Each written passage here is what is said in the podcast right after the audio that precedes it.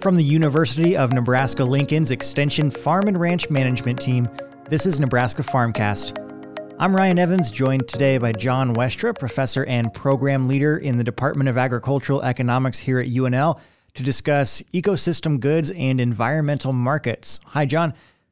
Thanks. Thanks, Ryan. Glad to be here. Yeah, thanks for taking the time with me. Yeah. Uh, so, interesting topic. You've got a new article on this on our farm and ranch management website, farm.unl.edu. We've been hearing a lot about carbon markets lately, especially in ag. Uh, but carbon sequestration is only one of a larger set of products that can be generated in agriculture Correct. that you write about. And uh, so you've written about these ecosystem goods and services and the benefits that they can provide to both humans and the planet overall. So, can you just explain what you mean by ecosystem goods and services Sure. and uh, maybe some examples? Sure, sure. Great question. And and as you said in the introduction there, carbon markets or carbon and carbon sequestration uh, topics that have been in the news in the agricultural sector in particular over the last few months are just one of a subset of of ecosystem goods and services. So there's a lot of definitions for what they are, but in general, they're um, things that have value to both humans and to the planet, the environment. And so there's they're uh, broken up into kind of four categories. There's uh, provisioning, like food, for example, or fresh water, regulating, like water quality or water purification processes that happen in the in streams and wetlands and so forth. There's also cultural, uh, which is like recreational or aesthetic, so going out and boating or canoeing, kayaking, those kind of things.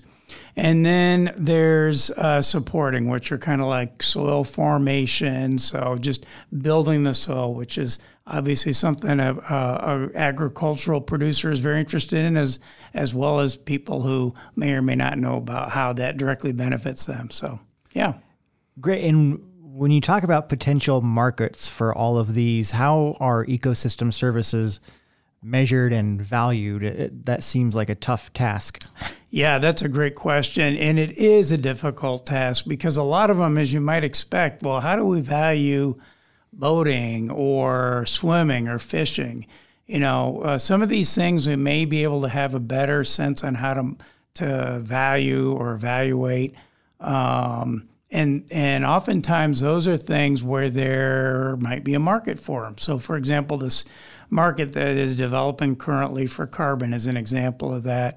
But other things, you know, so how do we value or how do we measure water purification, for example? So one way we might do that is to look at, okay, what what's required to make water drinkable or swimmable. So we, in the United States and in most uh, countries, there are standards that they set uh, for uh, water to be qualified or meet that criteria uh, for drinkable. You know, obviously, it doesn't. You don't want any kind of uh, contaminants in there, or or at a level that's designated at a low enough level that isn't going to be harmful to individuals. So one way to, to measure that would be to actually go out and sample the water and see does it meet that or not. And then a way to value the um, achievement of that is to just look at what are all the costs associated with cleaning up that water. Some of them may be easy or relatively inexpensive uh, processes to clean up. Uh, and others may be more complicated. So, you know, some of the industrial chemicals, it may be a lot more complicated to clean those up and uh, associated uh, with an increased cost. So, one way that we look at it is what's the cost of, of cleaning up.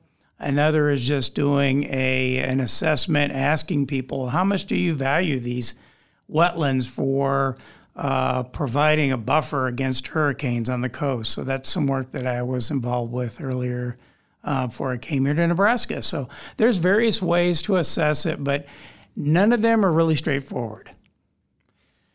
So you've mentioned water as an example, water uh, quality Right. markets as an example of um, an ecosystem service, and using that as an example because you've written a lot about that. Can you walk us through how that market uh, might be developing, or I know that there's been some efforts in the past to start this water quality market up. So, to talk about that as an example sure. of, of, what we're discussing here, please. Sure. So, um, you know, you look at agriculture and you look at uh, other potential uh, ways of uh, addressing water quality. So, we've got um, you know, we've got ways that producers uh, try to conserve soil, both for from a uh, saving soil to help build soil and build yields on their farm.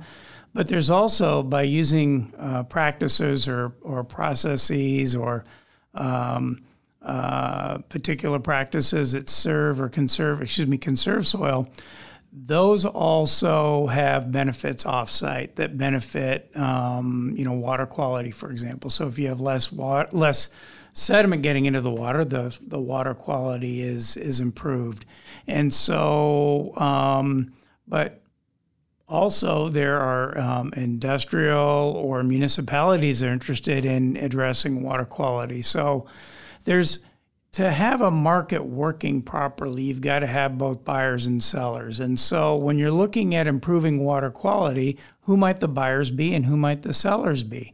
Well, the people that are trying to buy water quality, so to speak, or improvements in water quality, might be those industries or municipalities that have um, a regulatory responsibility to achieve a specific level of nutrient reduction, for example uh, like wastewater treatment plants, for example, um, or uh, industries that create nutrients in the processes of whatever they're manufacturing. So there's some industries that do that, and there's some municipalities that are trying to deal with reducing um, nutrients or improving the water quality in the streams downstream from that location. So, one of the ways that water quality markets might work is if we have people that are trying to reduce that at a lower cost. And agriculture, in most cases, is looked at as a way to achieve environmental benefits or ecosystem service benefits uh, at a lower cost because they can usually do it in a, in a cheaper way, you know, by altering a practice, putting in a particular practice uh, like a riparian buffer street uh, uh, strip, for example, along a stream, or widening it can uh, capture sediments and nutrients that might otherwise flow into the stream or river. So they can do that with minimal cost to themselves other than foregone yield and the revenue associated with that. So, and in off, often cases, they're doing this in areas along river banks and streams where yields aren't necessarily as high for a variety of reasons. Sometimes they are, but in many cases they aren't. So, by taking out an extra 10 or 20 feet of land from production, what are they giving up in terms of yield and revenue? And so, if they can do that uh, for you know a certain amount of dollars per pound of nutrients saved, that might be cheaper than a municipality trying to put in a next level of treatment to get the same level of reduction in, in nitrogen or phosphorus leaving their facility. So usually these markets work only when there's a regulatory component to it that targets the point sources like a municipality or an industry. And the non point sources like ag or some other areas can contribute by selling those credits, just like the carbon credits in the examples that have been talked about in the past. Here they're selling water quality credits. And that's kind of how those things work. So, how close is that to coming to fruition? What's the history of yeah. Uh, what we're talking about here, water quality markets in particular? Yeah, great question. So, um, you know, as you alluded to at the very beginning, uh, in in some instances, there have been efforts that were made, and they kind of, uh, you know, maybe 20, 30 years ago, mid 90s or so, there were some efforts looking at water quality trading to try and address nutrient issues in some um, river systems like in Ohio, uh, the Chesapeake Bay area is another example where they've made some efforts there. Uh, out in uh, Oregon, there was another effort that been some issues, some efforts in Wisconsin and Michigan and Pennsylvania as well. But the the issue with all of them is they just um, there weren't enough buyers and sellers in the market, and usually it's there weren't enough sellers, and that's in this case it's mainly been agriculture, and there's a whole variety of reasons why these haven't necessarily worked for any extended period of time. You know, it has to do with uh, a lot of the, the contracts and the legal issues associated with that. Um, you know, how do you know that you're actually buying one pound of nitrogen reduction and for how long of a period is that? So just defining what the product is that you're selling. And this isn't unique to ecosystem services. Historically, this has happened in a whole bunch of other areas of markets as they developed. And that's why we have regulations about what is exactly uh, grade A milk.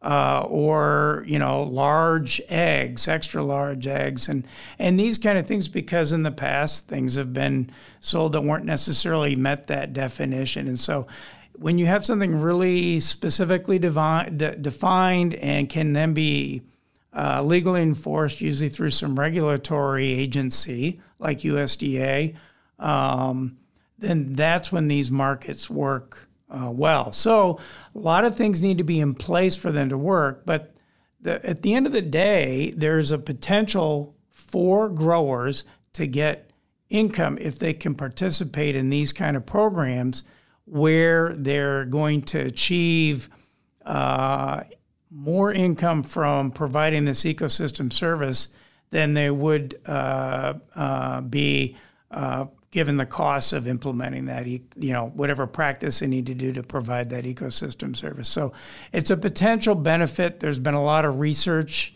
in economics that's looked at these, and it's estimated in the billions of dollars in each one of these ecosystem service areas, whether it's water quality, whether it's um, uh, uh, uh, benefits from um, you know providing um, buffering areas for wetlands for hurricane damage, all of these kind of things. There's a lot of benefit that can be accrued to society.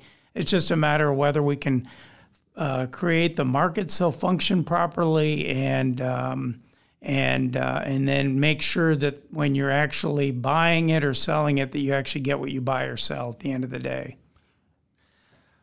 So speaking of markets for water quality, you've mentioned that Nebraska has been involved in uh, in this. So talk about the the program that's been relevant here in the state.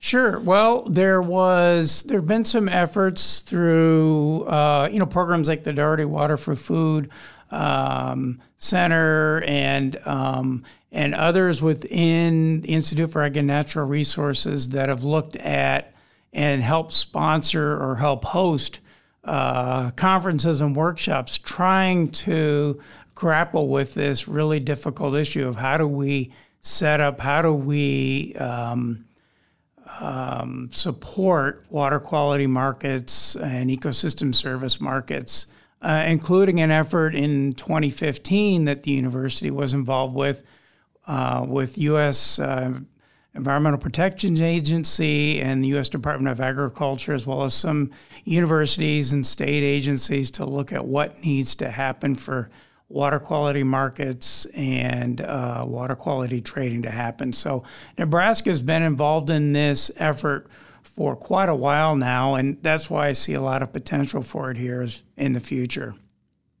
What's your perspective on the potential for these environmental markets in the state of Nebraska? So that it's another great question. So, you know, we talked about carbon markets, so that's an area that seems to be gaining a lot of traction in the state. So that's one part of ecosystem service markets. So other things with respect to like water quality or water quantity potentially could could come to pass as well.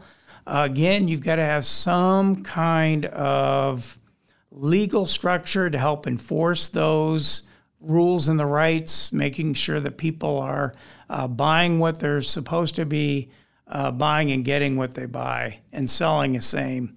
So when those kind of systems are in place, and there's some papers that I cite in this article that talk about what things need to be in place for that to happen. Um, the other thing that needs to be in place is oftentimes you've got to have some uh, point sources like municipalities or industry that are willing to participate because they can see it's going to be they're going to be able to achieve certain regulatory requirements at a lower cost.